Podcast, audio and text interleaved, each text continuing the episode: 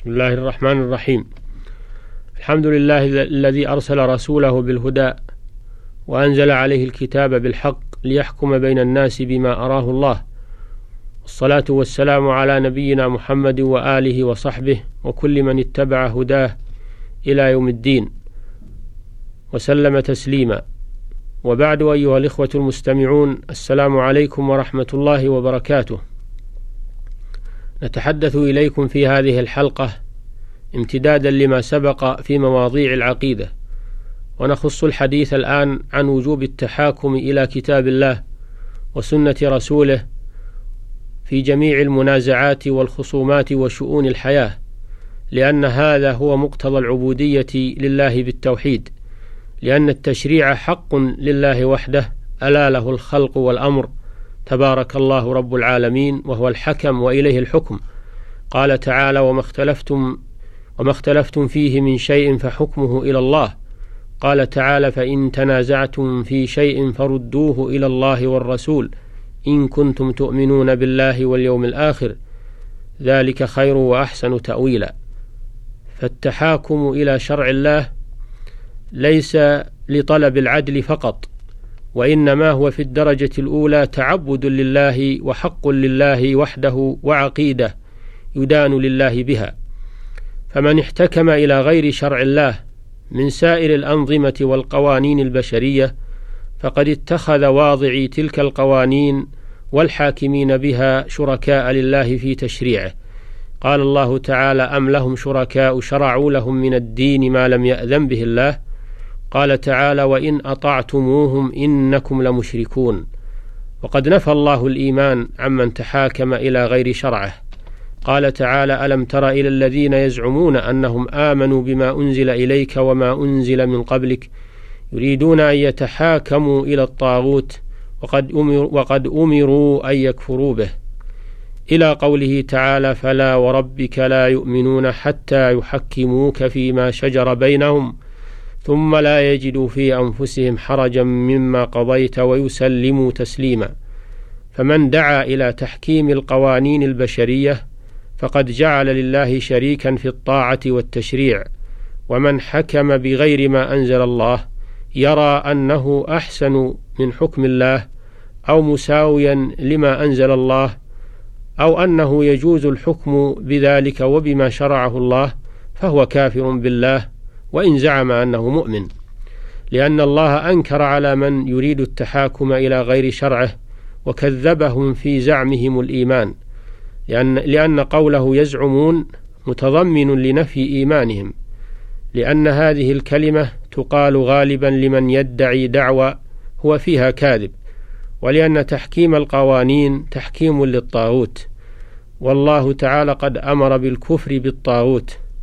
وجعل الكفر بالطاغوت ركن التوحيد كما قال تعالى فمن يكفر بالطاغوت ويؤمن بالله فقد استمسك بالعروة الوثقى فمن حكم القوانين لم يكن موحدا لأنه اتخذ لله شريكا في التشريع والطاعة ولم يكفر بالطاغوت الذي أمر أن يكفر به وأطاع الشيطان كما قال تعالى ويريد الشيطان أن يضلهم ضلالا بعيدا قد أخبر الله عن المنافقين أنهم حينما يدعون إلى التحاكم إلى شرع الله يأبون ويعرضون فقال سبحانه وإذا قيل لهم تعالوا إلى ما أنزل الله وإلى الرسول رأيت المنافقين يصدون عنك صدودا كما أخبر أنهم يريدون الفساد كما أخبر سبحانه عنهم أنهم يرون الفساد صلاحا لانتكاس فطرهم وفساد قلوبهم وإذا قيل لهم لا تفسدوا في الأرض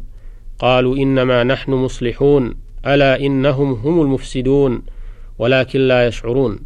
فالتحاكم إلى غير شرع الله من أعمال المنافقين وهو من الفساد في الأرض.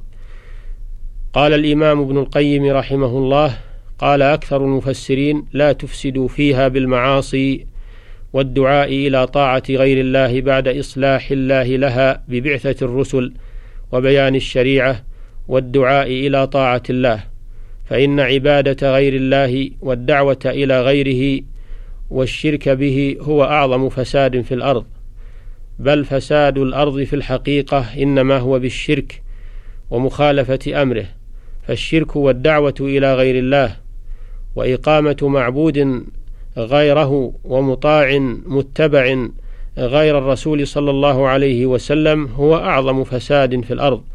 ولا صلاح لها ولا لأهلها إلا بأن يكون الله وحده هو المعبود المطاع والدعوة له لا لغيره والطاعة لأتباع والاتباع لرسوله صلى الله عليه وسلم وغيره إنما تجب طاعته إذا أمر بطاعة الرسول صلى الله عليه وسلم فإذا أمر بمعصيته وخلاف شريعته فلا سمع ولا طاعة.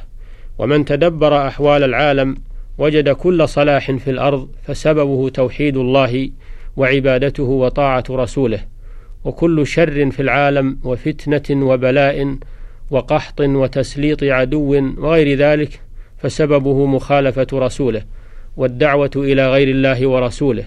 وقد سمى الله كل حكم يخالف حكمه بأنه حكم الجاهلية بأنه حكم الجاهلية. قال تعالى أفحكم الجاهلية يبغون ومن أحسن من الله حكما لقوم يوقنون.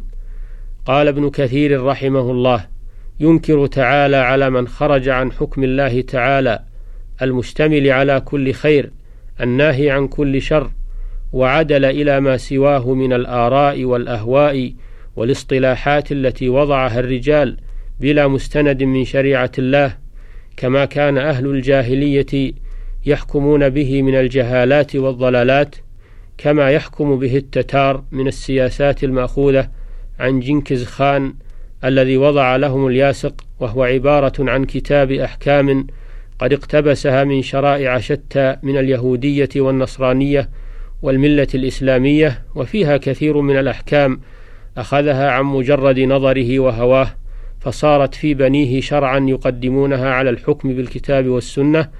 قال فمن فعل ذلك فهو كافر. يجب قتاله حتى يرجع إلى حكم الله ورسوله فلا يحكم بسواه في قليل ولا كثير انتهى كلامه رحمه الله.